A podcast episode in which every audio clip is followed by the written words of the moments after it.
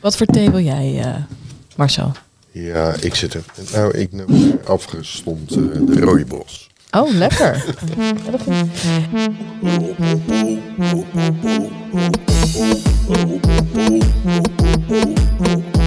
Podcast. Met Ferry en Tara. De politieke podcast met Tara en Ferry, bla bla bla bla, ja ja ja. En wat mooi, haha, bla bla bla bla bla bla. Welkom bij de 18e aflevering van Ropopo, de Rotterdamse politieke podcast met Tara. En Ferry vanuit onze vaste studio Casa Podcast in De Kroon. Naast ons zitten vandaag twee gasten. Ik zit naast Astrid Kokkelkoren van GroenLinks. En ik zit naast Marcel Verhoef van Leefbaar Rotterdam. Wat gaan we over de entourage zeggen? Even kijken. Nou, Astrid heeft een heel mooi eh zijde groene jasje aan. Heel mooi. Glimt heel mooi. En Marcel heeft een eh, heel degelijke grijze sweater aan van een merk dat ooit aan tabak geleerd was. Als ik me niet vergis. Klopt. En Rook je, Marcel? Eh, ja. Oké, nou, dat knippen we er ook uit. Hij heeft vanochtend koud gedoucht, want zijn boiler is stuk. Oh nee, Hij doucht al de hele week koud. wat voor boiler is dat? Ja, cv-ketel. Een cv-ketel die niet goed werkt. En jij, Astrid, was- wat, heb jij, ehm, wat voor verwarming heb jij thuis? Is het een beetje duurzaam? Ehm, ik heb gewoon een, ook een, een ketel. Eh, ik heb wel zonnepanelen op mijn dak. Dus en hoe lang heb jij heel- vanochtend gedoucht? Ik heb vanochtend niet gedoucht. Oh, dat kan natuurlijk ook. Ja. ja heel goed. Nou, we hebben hier dus twee politieke tegenpolen vandaag aan tafel. Ja, mag ik dat zeggen? Zijn jullie politieke tegenpolen? In de raadzaal wel. In de raadzaal wel. Dat mag Nou, jij zeggen. Oké, goed zo. En- en we zijn hier vandaag onder andere om over eh, Parkhaven te praten. Over de voorgenomen nieuwbouw naast de Euromast. En ehm, daarover later meer. Ik wilde even beginnen met Astrid. Wat weet je eigenlijk over Marcel? Ehm, nou, we hebben begin deze raadsperiode een boottocht gemaakt met alle nieuwe raadsleden. Dus dan leer je elkaar een klein beetje beter kennen. En eh Marcel zit natuurlijk nu bij je. Wij zitten samen in de commissie Bouwen en Wonen. En wat ik vooral weet van Marcel is dat hij een heel amabele man is. Leuk. En wat wil je van hem weten? Ehm, nou, ik laat me door jullie verrassen. Oké, heel goed. Marcel, wat weet jij van Astrid? Ehm, ja, wij zitten samen in de commissie BWB. eh. en ik weet dat Astrid stedenbouwkundig is van huis uit. En eh, tot ze heel goed geïnformeerd is. En eh, altijd hele interessante vragen eh, stelt. Ik ben nieuw in deze commissie, dus voor mij is het nog af en toe een beetje aftasten. En, en wat zou jij van Astrid verder willen te weten komen, deze opname? Nou, dan laat ik me ook verrassen. hey, en Ferry, wat gaan we eigenlijk doen vandaag? Nou, we blikken kort terug op de vorige aflevering. En dan doe ik eh, verslag van de nieuwjaarsreceptie afgelopen maandag op het stadhuis. En daarna gaan we met onze gasten in gesprek over die plannen eh, rondom eh, de parkhaven. En dan het onderwerp sluiten we af met een speciale inspreker. En daarna bespreken we nog even de hoogtepunten op de socials. En we eindigen met een lied, eh, Heet van de Naald. Hartstikke goed.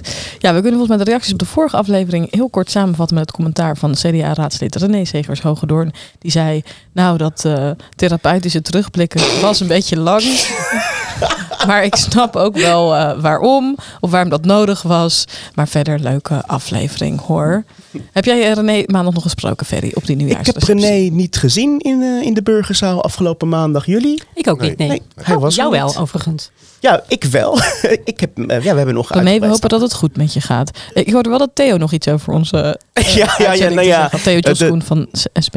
Nou ja, de, de evaluatie van eh, Theo van de SP was eh, zo'n beetje hetzelfde als die van eh, René.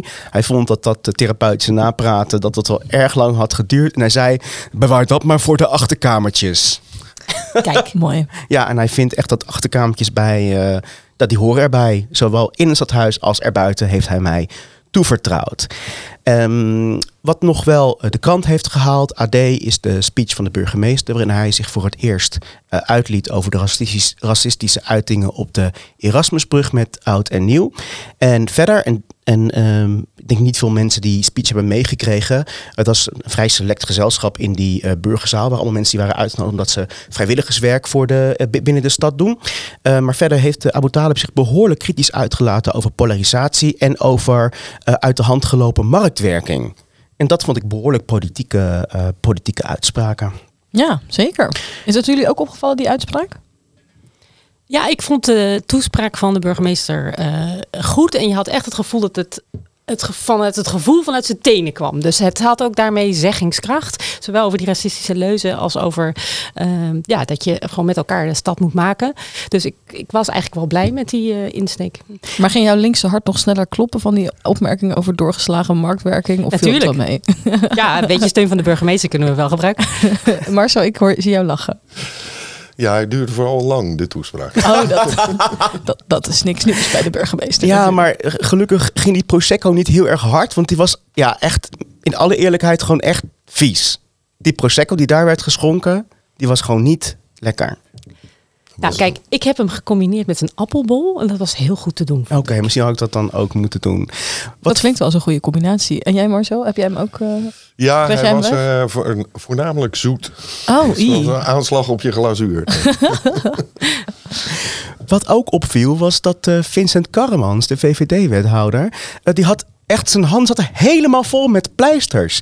En hij wilde niet loslaten wat er, wat er was gebeurd. Maar Tara, jij hebt hem die ochtend nog gezien en toen, had hij geen niet- pleisters. Ja, toen was het me in ieder geval niet opgevallen. Oké, nou het is een groot raadsel. Ik heb hem daarna gevraagd. Hij wilde er verder niet veel over los. Hij zei alleen, het staat lekker pathetisch en dat past bij me.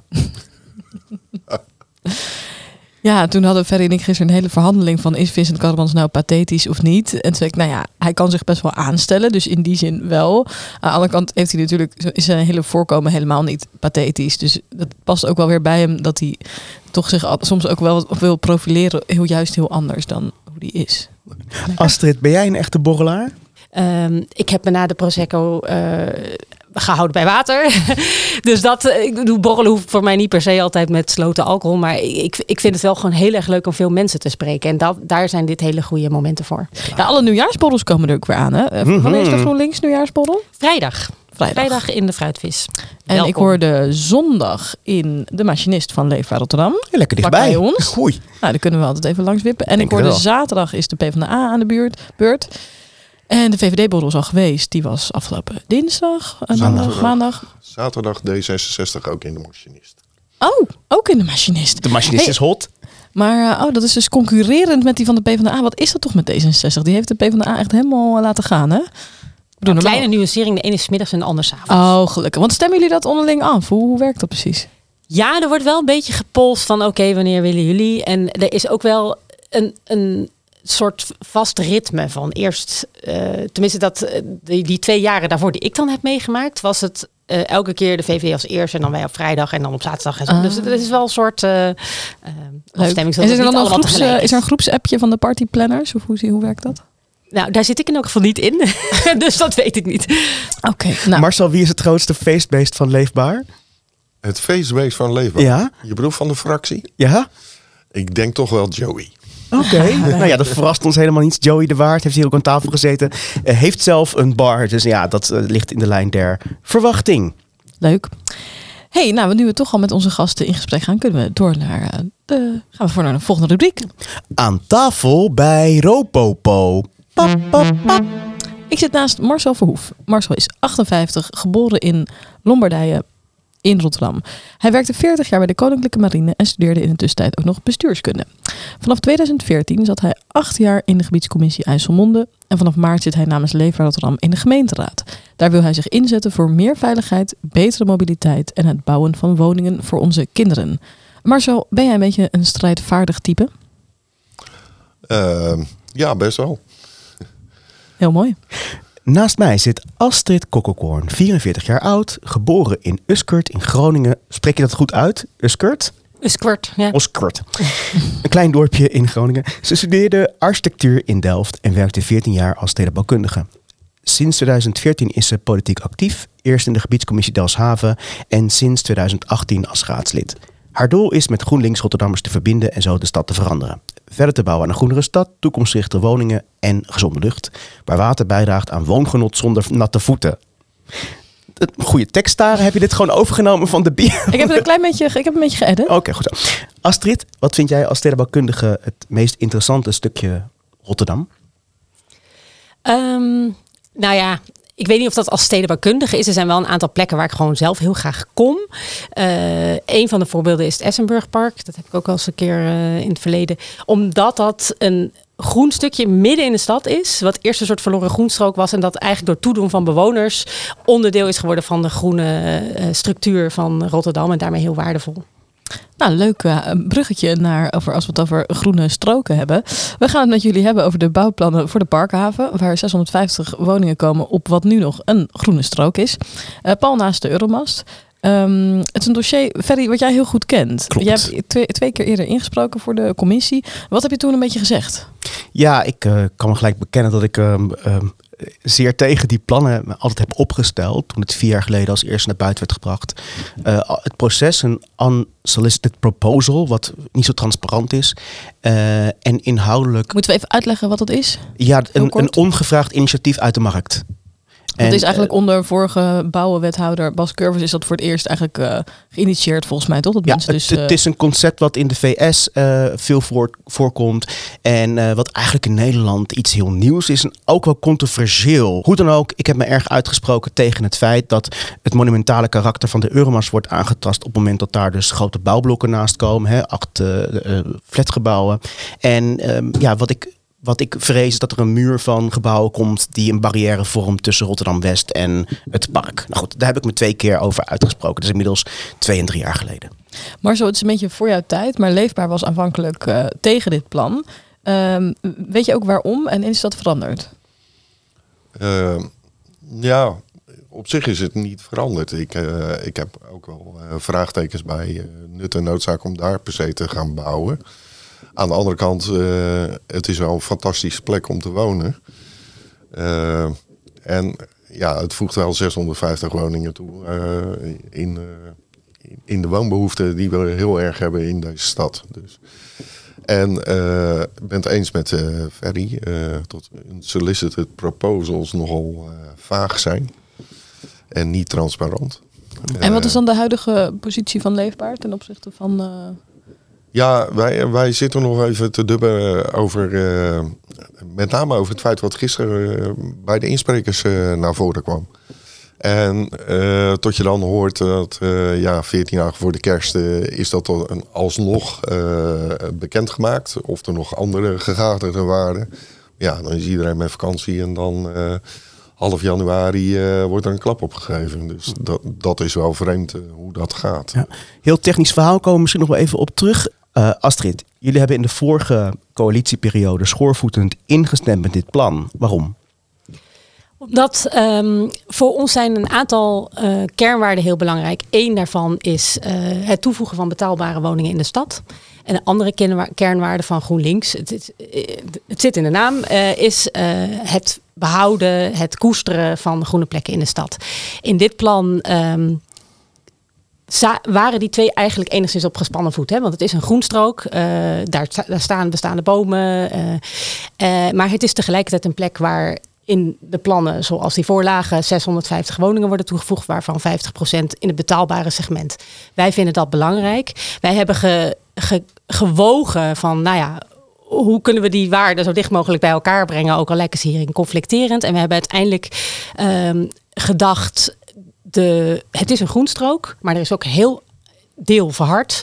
Eh, een stuk wat echt eh, ver- verbetering behoeft. Ook als je er geen woningen zou bouwen, zou dat eh, die kwaliteitsslag nodig zijn geweest. Dus wij hebben gedacht, ehm, we, we proberen zoveel mogelijk het verlies aan groen en het gevoelen bij bewoners eh, daarover eh, te compenseren. Eh, en daarbij tegelijkertijd in te stemmen met het plan om die betaalbare woningen daar ook te realiseren. Dus dat is onze afweging geweest. En in, in hoeverre is jouw visie als stedenbouwkundige daarop van invloed? Wat vind je van dit plan zoals het nu voor ligt als stedenbouwkundige? vanuit mijn expertise als stedenbouwkundige vind ik wel dat de plannenmakers wel met een intentie eh, een goed plan hebben neergelegd. De intentie om eh, bijvoorbeeld dat verlies aan groen of eh, het zorgen voor betaalbare woningen, het zorgen van inpassen van die acht bouwblokken met zorg voor de omgeving, dat ze daar wel goede stappen in hebben gemaakt. Zeker in de tweede slag. De eerste slag snap ik jouw gevoelen van jeetje, daar komt een wand. Dat heb, was mijn eh, eerste gevoel bij het eerste beeld wat we kregen. eh, In 2019 was in dat, hè? 2019. Ik vind dus dat in die de, de slag naar het masterplan, dat daar eh, enorme goede stappen gezet zijn. En ook recht is gedaan aan heel veel van die bezwaren. Marcel, jij bent actief in het historisch genootschap in IJsselmonde. Nou, jij bent wel bezig met, met monumenten, denk ik daar ook. Ehm, wat vind jij van de monumentale aantrekkingskracht van de Euromast? Ja, dat is wel een van de redenen eh, waar je het volgens mij vanuit historisch perspectief juist niet zou moeten doen daar. Eh, want ik, eh, ja, in alle verbeeldingen die we nu voorgeschoten krijgen, ja, staat toch dat torentje dan een beetje zielig tussen al die gebouwen. En, en er wordt wel gewerkt aan zichtlijnen, maar ja, dan heb je die verbeelding met die pijltjes. Hè. Eh, De zichtlijnen vanuit de, de brug, de zichtlijnen vanuit de top. En dan denk ik, ja, dat is wel een zichtlijn. Maar als je iets meer naar links of naar rechts kijkt, dan is die zichtlijn er niet meer. Ja, Dus, en dan eh, kun je die Euromast dus niet meer zo goed zien, Nee, zoals die nu dus oprijst uit dat groen. Wat was de eerste keer dat je op de Euromast was? Kan je dat nog herinneren? Ik ben een echte Rotterdammer. Ik was nog nooit op de Euromast geweest. Nee. Ja, klinkt bekend. Eh, mijn Hey, buren gingen destijds trouwen en eh, die hadden hun receptie op de Euromast. Dus dat is denk ik eh, 18, 20 jaar geleden was ik voor het eerst op de Euromast. Zo recent, Tara, ben jij al, was je als baby al op de Euromast? Ja, volgens mij wel. Ja, Dus ik ben ook, net als Marcel, echt pas, pas veel later eh, voor het eerst op de Euromast geweest. Pa- Pas toen ik 12 was of zo. Nou, dat vond ik toch best wel laat. Woonden dicht bij de Euromast. Ik heb zelf een mas, zelfs een mastenpas. Wauw. Een eh, pas dat je onbeperkt naar de Euromast kan. Kijk. En jij, Dus eh, mijn kindje Ik ben regelmatig op de Euromast geweest, vooral met mijn kinderen om daar eens te kijken. Maar bijvoorbeeld, ik denk misschien dat de eerste keer was in 2014, want toen werd er door eh, Gerda Ewe van D66, die inmiddels is overleden, werd er een, een, eh, ma- bijeenkomst georganiseerd voor eh, beginnende volksvertegenwoordigers eh, voor de vrouwen om een soort van netwerk van eh, eh, nou ja, politiek actieve vrouwen en, en ze, die een beetje te empoweren, zeg maar. En dat was toen ook op de Euromast en dat was de eerste keer.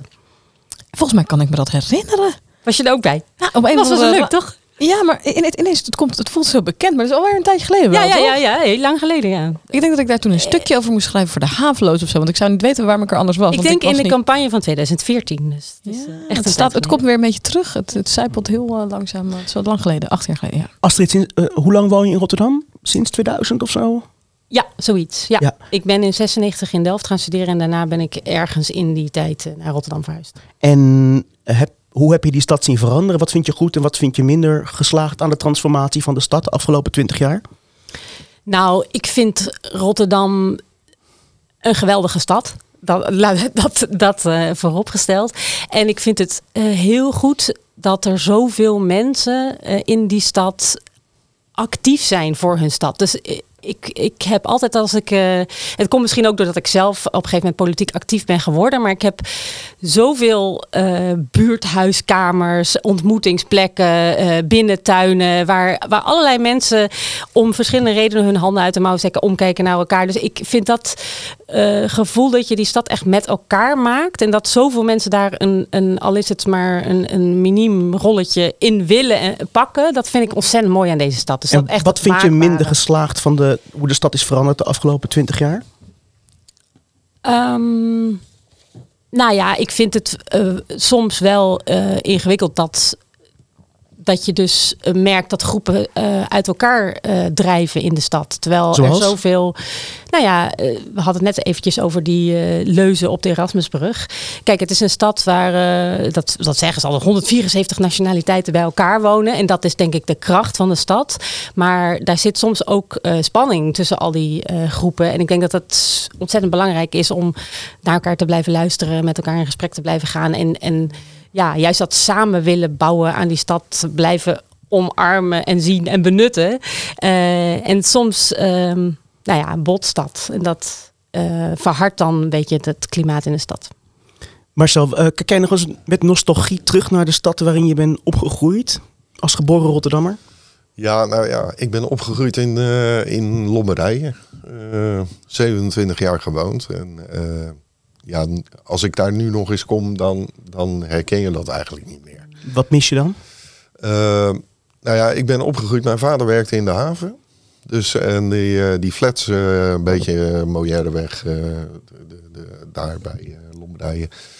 Die zijn eigenlijk allemaal eh, ingehuurd door het havenbedrijf. Dus daar wonen allemaal havenarbeiders bij elkaar. En je kent dat wel, het grasveldje voor het flat. eh, daar zaten alle moeders eh, met een klapstoeltje, kinderen buiten spelen, eh, vaders aan het werk.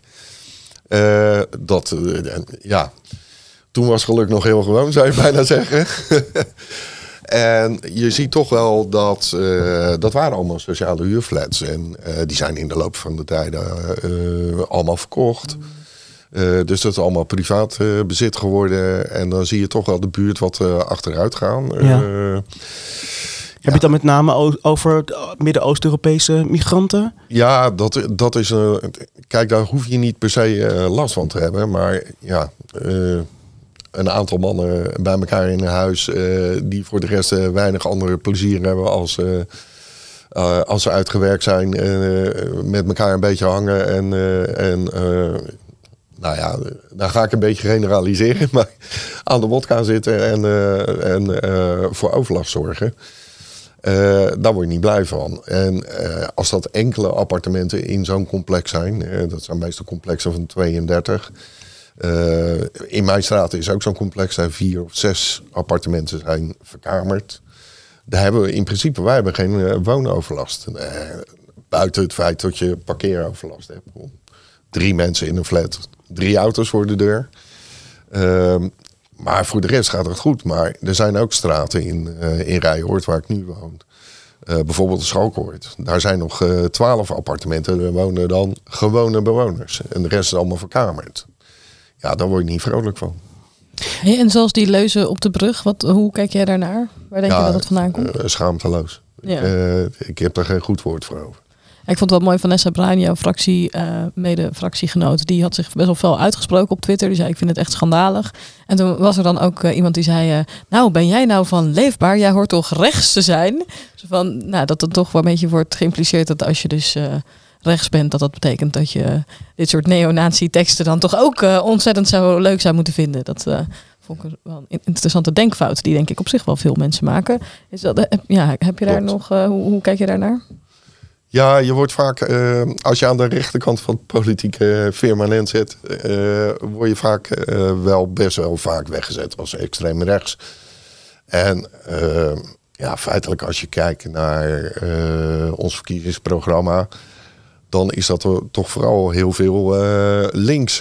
maar dan vind ik links en rechts ook wel een beetje een achterhaald principe inmiddels. Er zitten wel zo'n hoop sociale elementen in.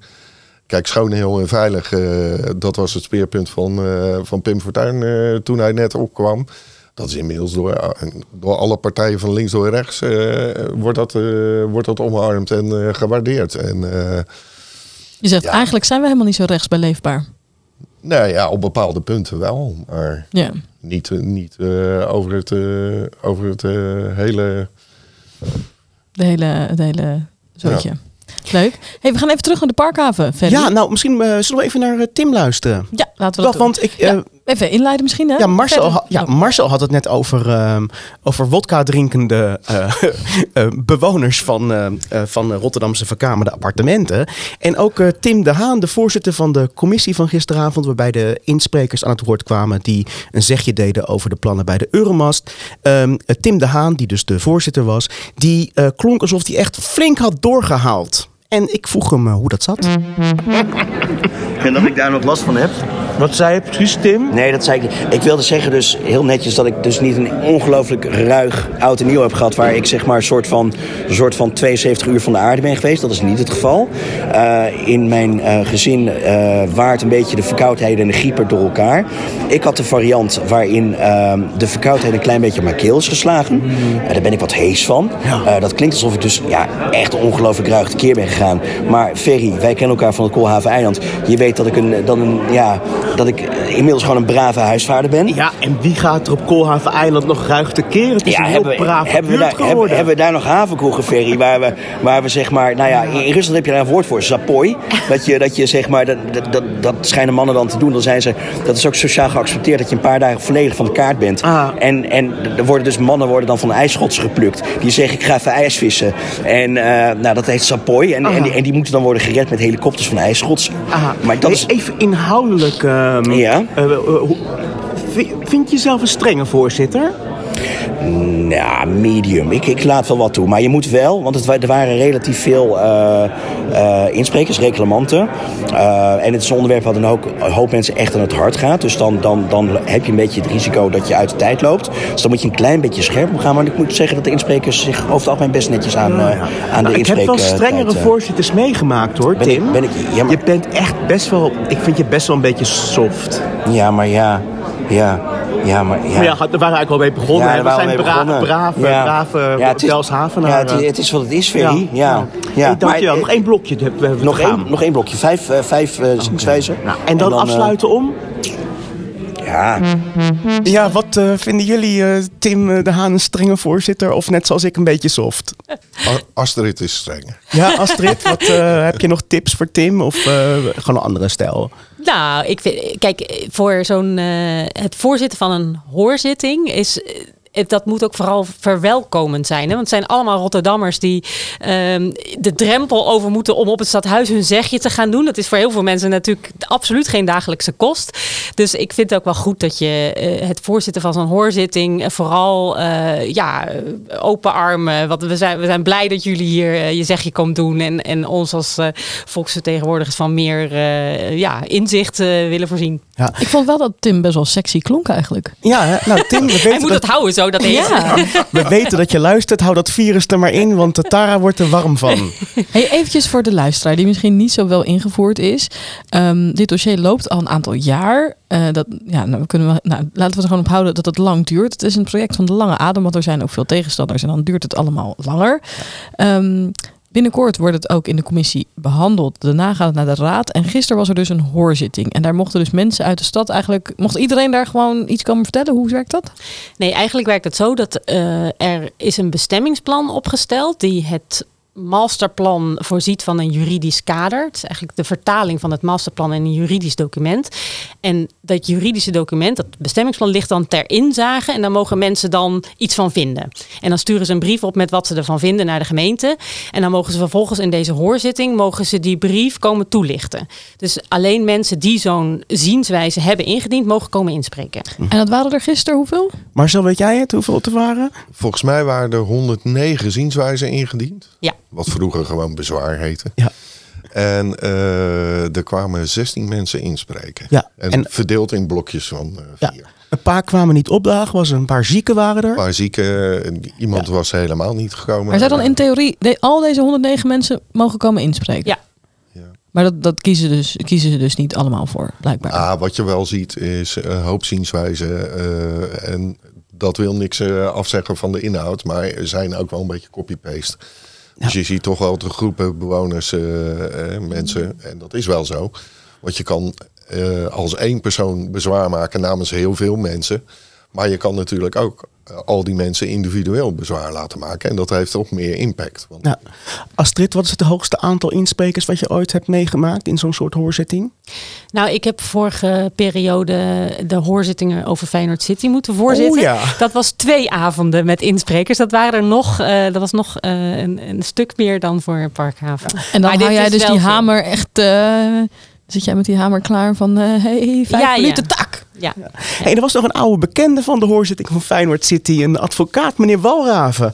Dat was een leuke verrassing. Eh, tenminste, hij stond bij de eigenaar van de Chinese boot. Tenminste, van het Chinese restaurant, meneer Chang.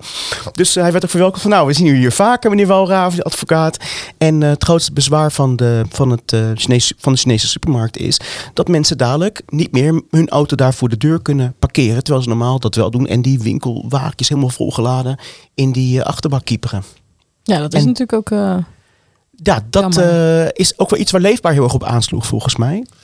Ja, ehm, wat, eh, wat de advocaat onder andere naar voren bracht van eh, ja, je moet met je volle wagentje moet je over gaan steken en we weten nog helemaal niet waar de ingang van de parkeergarage komt. Nou, dat wordt waarschijnlijk wat verder lopen, omdat de zuidelijke parkeergarage eh, was nu voorbestemd voor bewoners. En de noordelijke parkeergarage ter vervanging van de, van de parkeerplaatsen die nu eh, zeg maar gewoon langs de openbare weg zijn. En ja, de toegankelijkheid van die parkeergarage, eh, als ik dat vergelijk met de parkeergarage in de IJsselmonde, hè, daar, daar is ook een lift naar de parkeergarage. Daar kan dus een winkelwagentje in.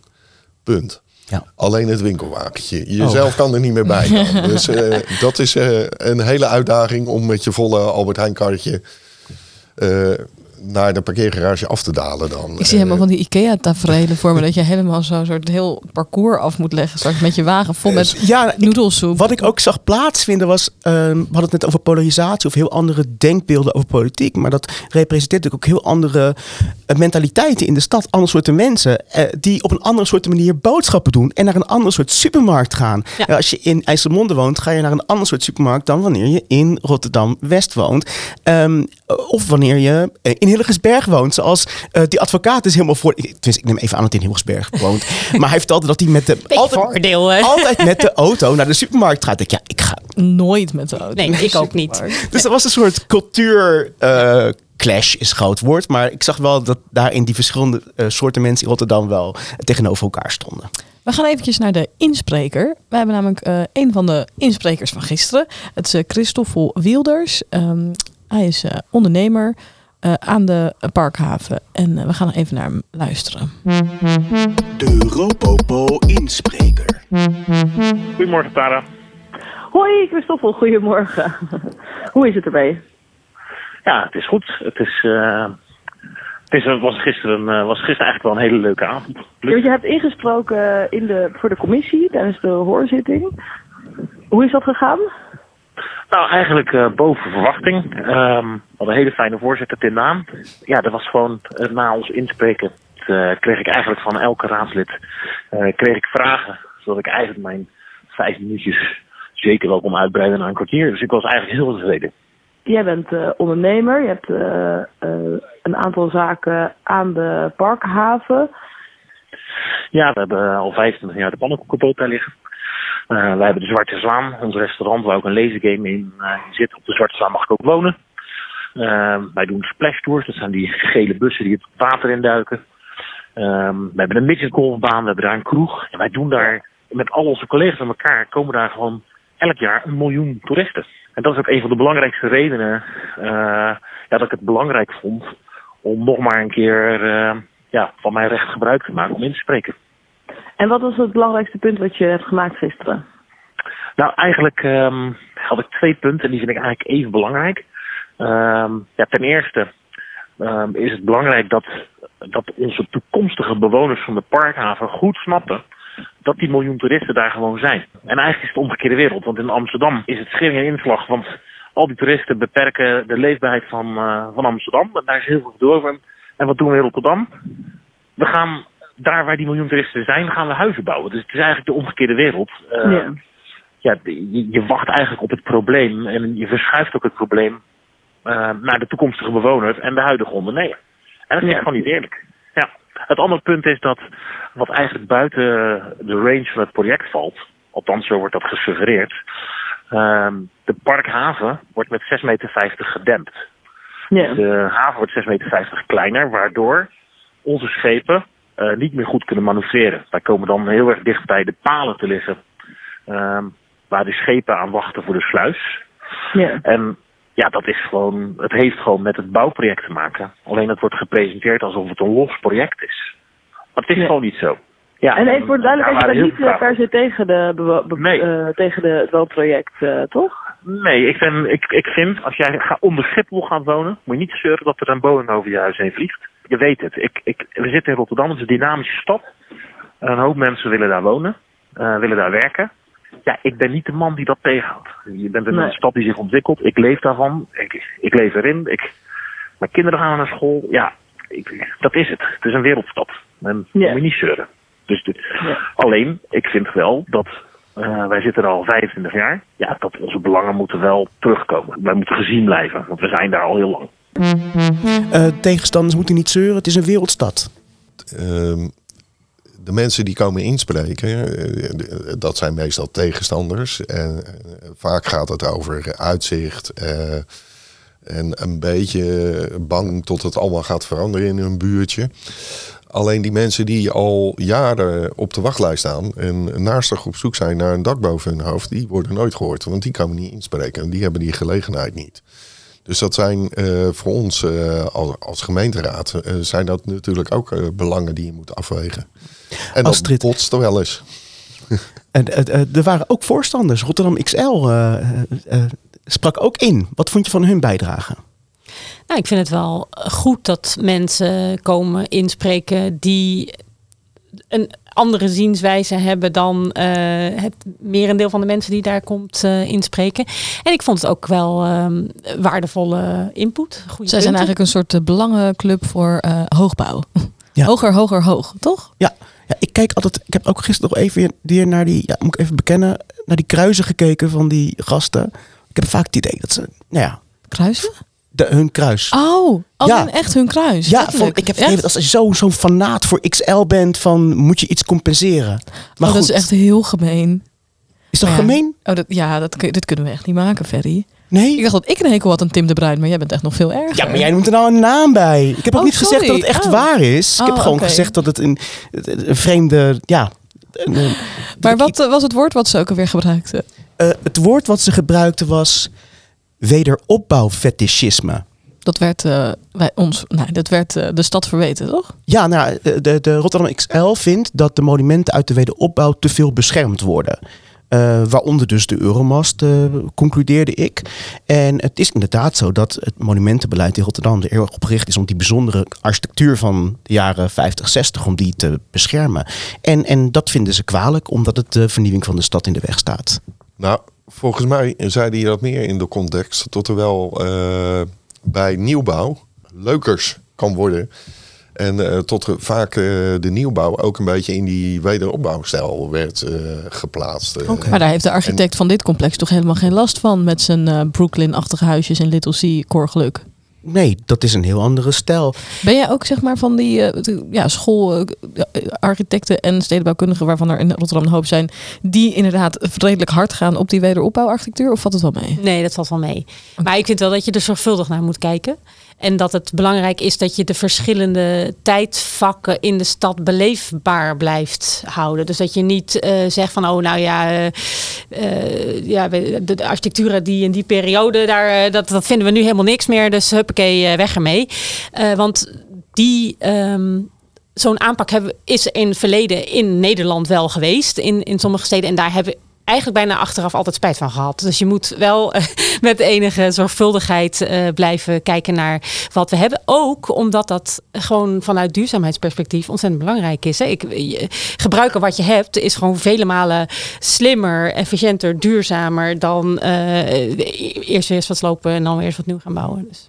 Ik wil nog één ding noemen. Dat is eh, eh, een inspreek, meneer Pieters. En die heeft echt bepaald niet de standaard zienswijze ingediend. Die heeft vanuit zijn eigen overtuiging een compleet plan neergelegd. Aan de gemeente gestuurd met hoe hij de toekomst van dat park voor zich ziet. En het was echt ontroerend om hem van tevoren ook te zien repeteren met zijn, eh, met zijn partner. En eh, de, zijn zoon, denk ik, was er ook bij. En dat was En echt... gaat het hem worden, denk je? Ik ben bang van niet, maar ik vond het, ik vond het echt indrukwekkend. Wat wat het leukste uit zijn plan? Ehm, hij heeft torentjes, hij heeft uitkijktorentjes in zijn plan. Dat is Ja. het mooie. Er komt echt nog een, er komt, komt echt gebouwtjes komen erbij. Ja, nou, ik, vond, ik ben het met je eens en ik vond het ook heel mooi, want ik heb eh, toen tijdens dat hij het vertelde eh, nog eh, zitten kijken en ook die heeft een hele set tekeningen zelf gemaakt. Nou ja, dat is de betrokkenheid van, van eigenlijk al die Rotterdamse insprekers hè, die, die er waren. Maar ja, dat, dat is gewoon mooi. Ook al, kijk, wij als GroenLinks hebben nu voor het masterplan gestemd in het verleden. Maar dat neemt niet weg dat ik gewoon al die input en al die, dat meedenken eh, ontzettend belangrijk vind en ontzettend waardeer van eh, mensen. En nou ja, ja, dit is gewoon een heel mooi voorbeeld. Nou, ik, zou nog wel, ik zou nog denk ik één ding willen zeggen. En dat is, nou, dat kan ik wel nog uitknippen als blijkt dat het toch niet zo interessant is. Maar ik vond het wel mooi als het wat jij eerder aangaf, dat je die betrokkenheid en die buurtkamers in de stad van mensen zo belangrijk vindt. En wat ik een beetje heb als probleem met eh, bijvoorbeeld Little C en ook met eh, dit, dit parkhaven, deze parkhavenplannen.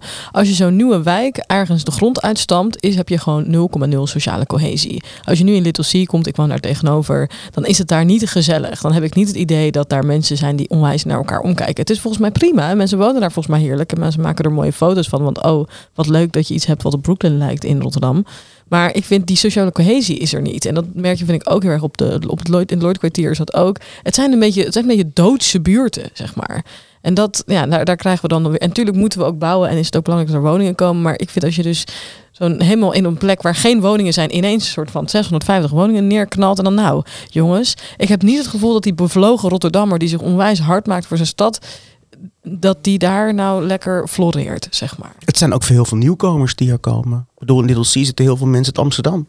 Dat zijn die mensen waar onze insprekers zo bang voor zijn. zijn al die Amsterdammers nee, maar wat die ik hier wel... dan gaan klagen over die miljoen toeristen die die net ontvlucht is. Ik nou, zit eh, misschien mag ik één ding na- over zeggen. Ik denk, eh, A, dat moet ook een beetje groeien hè? in een wijk. Als je daar allemaal nieuw komt, dan ben je eerst allemaal heel druk bezig met je eigen woningje inrichten en, en daar je eigen plekje maken. En pas na enige tijd ga je dan dus ook om je heen kijken van, oh ja, wie wonen hier ook weer nog meer? Dus ik denk dat dat, eh, dat één aspect is, dat dat, eh, dat gevoel van ik woon in een buurt en een wijk en ik ken mijn buren en dat dat moet groeien. En tweede is dat het ook heel belangrijk is dat je voorzieningen hebt die dat ondersteunen. Dus als je daar een huisarts hebt en daar kom je je, je, je buren tegen, omdat die toevallig ook net eh, verkouden kinderen heeft, zeg maar, dan, dan ontstaat dat ook. Dan weet je ook wie je buren zijn en eh, nou ja, dan begint er ook een soort gemeenschapszin eh, te groeien.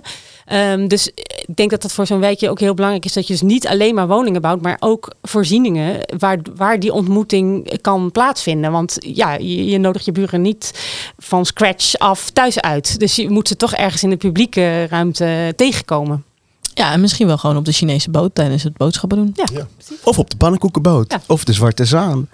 Hey, hoe loopt dit nu verder af? Want we hebben nog dat open eindje van de unsolicited proposal en het Didam-arrest, waarmee dat ooit een soortgelijk project is afgesloten door de Raad van State.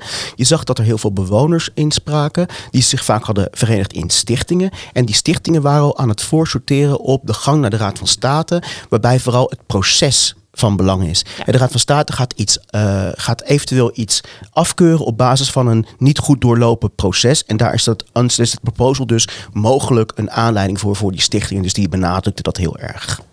Ja. Ja. Wat je, wat je gisteravond hoorde, eh, dat eh, zeg maar de, de ambtelijke adviseurs eh, heel erg steeds benadrukten dat ze alle processen, alle stappen keurig netjes allemaal hebben doorlopen en gevolgd. En tot dat allemaal wel goed zat. Alleen ja, dat dachten ze bij Feyenoord City ook. En dat dachten ze in de Tweebroersbuurt ook. Dus dat, dat moeten we maar afwachten. En daar hebben wij verder geen invloed op. Eh, dat is, eh, daar word je mee geconfronteerd. Ik zou nog even willen vragen, Ferry, jij eh, had, toen jij mij kort verslag deed gisteravond in de late uurtjes van deze hoorzitting, toen viel jij ook op dat de ambtenaren eigenlijk best wel ja, een, vrij uitgesproken waren. Ja, wat mij opviel, en ik denk dat het heel kenmerkend is voor zo'n zitting van zo'n commissie, is dat de politici aan tafel, dus jullie, ik kijk naar Astrid en Marcel, je je stelde je eigenlijk heel neutraal op en helemaal niet politiek. Terwijl de inspreker zich extreem politiek opstelde, maar opvallend, de ambtelijke ondersteuning, die vond ik ook in hun retoriek heel politiek in hoe zij hun plan en hoe zij het proces verdedigden. Dat vond ik heel dat hoor ik ook een beetje terug in wat je zegt, dat, dat de ambtenaren eigenlijk zeiden, nee, dat is allemaal keurig netjes doorlopen. Terwijl, nou ja, volgens mij... Ja, eh, echt met woorden, met letterlijk woorden, keurig netjes. En dat, ja, je kunt heel veel zeggen over dit proces, maar dit was niet keurig netjes. Ja, dat vind ik wel opvallend. Zeker als een ambtenaar dat zegt. Moeten we het nog even hebben over die tunnelvisie die we af en toe bij de gemeente zien? Of is dat voor een andere keer? Ehm, ik kwam tot een inzicht die avond. Namelijk, eh, wij hebben het eh, natuurlijk, we hebben het eh, trauma van de brug gehad in de tunnel in de Esch. En ehm, we waren een beetje boos dat het een brug wordt en geen tunnel. Maar toen dacht ik ineens, hé, hey, maar dat er nu een, een, een omzwaai plaatsvindt van we, gaan, we houden niet vast aan die tunnel. Dat getuigt dus niet van een tunnelvisie. Maar En- van voortschrijdend inzicht. Voortschrijdend inzicht Iets wat we niet vaak tegenkomen. in Rotterdam. Nou, hulde. Ja, waar, waar je normaal, even als context misschien voor de luisteraar, waar de, de Rotterdamse gemeente soms de neiging heeft met een plan te komen en daar zo aan vast te blijven houden. Terwijl eigenlijk voor de rest iedereen al is afgehaakt en iedereen zegt, nou, van mij moeten we dit niet doen. Toch gewoon vrij hard doorbikkelen en toch iets tot... Nou, dat, we- dat we toch... toch het, eh, kort, eh, hoe, wat vinden jullie daarvan? Een, eh, ik denk vanuit perspectief, vanuit financiën die je vanuit het Rijk wil hebben, was een tunnel een brug te ver, om het zo te zeggen. Ja. Eh, want dat geld had je nooit gehad. Nee, dus precies. dan had je niks gehad. Dus dit is eigenlijk wel een ommezwaai, maar wel een beetje uit, Ja, pragmatisch uit armoede geboren. Een armoedige, pragmatische ommezwaai. En een Beetje pathetisch. We gaan door. Politici op de socials. Oftewel, wat heeft Vincent Karremans nu weer uitgespookt? Hey Marcel, ik zag op eh, LinkedIn een hele leuke kerstgroet van jou.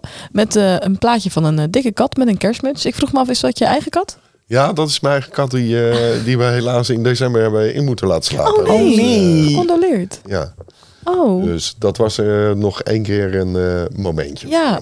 Hoe heette de kat? Woezel. Hoezo, was het een meisje of een jongen? Nee, dat was een jongen. Een jongen. En ja, had je die muts dat je zelf erop gedaan? Ja, Ach, dit Woezel. was eh, take 36 was het. Hoe oud is Woezel geworden? Eh dan moet ik even nadenken. 13. Oh, dat is op zich... Een had ouder respectabele leeftijd, Dat maar... respectabele leeftijd.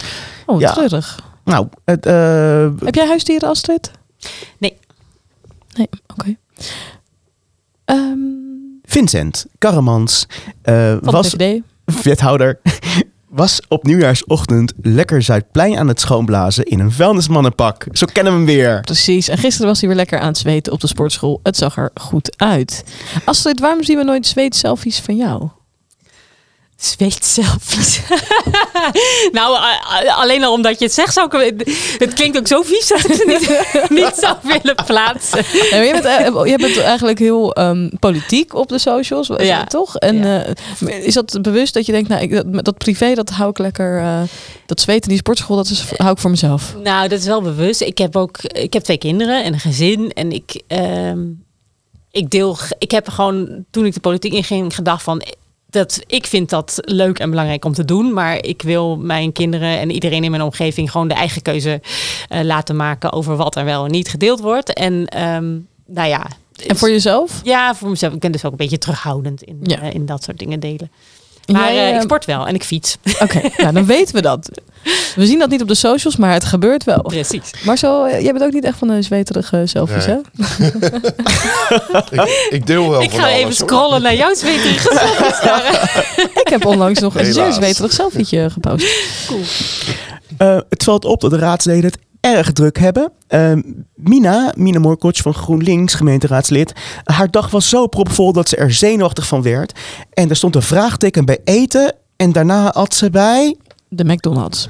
Mina. Ik werd er een beetje zenuwachtig van, moet ik zeggen. Ze had een heel schema had ze geplaatst op Twitter. En het was echt, ik dacht, nou jemig, die moest echt van hot naar her. eh, Dus eh, even voor de duidelijkheid. Dus zij werd er zelf volgens mij niet zenuwachtig van. Maar ik vond het Aha. intens. Jij als redacteur Ja, van deze ik, eh, ja, socials precies. rubriek. Ja, Duidelijk. dat, en het, nou, eh, maar ook eh, Elika Rehemzade van Denk, eh, die had het ook alweer heel druk vandaag. Die was vanochtend in een zonnig Amsterdam. Dan moest ze nog naar Rotterdam voor een werkbezoek. Vanavond moest ze zichzelf begraven in raadsteuken. Ze zei Wednesday as, as it, at its best. Hmm.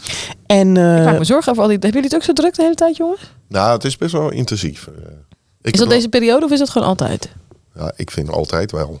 En ik heb ook die bewondering voor mijn collega-raadsleden die er nog een baan bij hebben. Toch vinden sommige gemeenteraadsleden nog steeds tijd om naar het strand te gaan. Zoals Erik Verwij van de VVD. Hij was op het strand hazesprongjes aan het doen. Om vervolgens daarna alleen maar zouteloze tweets over beperkingen op de vrije huursector te plaatsen. Beetje jammer. Erik heeft trouwens maar één keer naar me geknipoogd eh, tijdens de borrel maandag. Erik, wat is er aan de hand? Ja, hij doet het normaal de hele tijd. Dus eh, ik denk, ja, ik denk dat de iets- druk van het aankomend vaderschap misschien... zou eh, zomaar kunnen. Het is wel een mooi brugje naar ons lied, want Erik zal vast wel blij zijn dat er weer wat peperdure woningen aan de parkhaven komen voor in de vrije huursector. Ja, jongens, het zit erop. Eh, we gaan dan nog even een liedje zingen en dan eh breien we er een eind aan. En het is eh, op een favoriete melodie van een favoriet lied van Marcel. Zie je daar die Euromast, die hele hoge toren. Daaromheen willen ze gaan bouwen. Met veel heien en ook boren. Daar staan dan straks allemaal mooie nieuwe huizen. Alleen moet daarvoor ook de Splash Tours wel verhuizen. Niet iedereen is dus blij met al die mooie plannen die bedacht zijn in een kamer door een clubje mannen.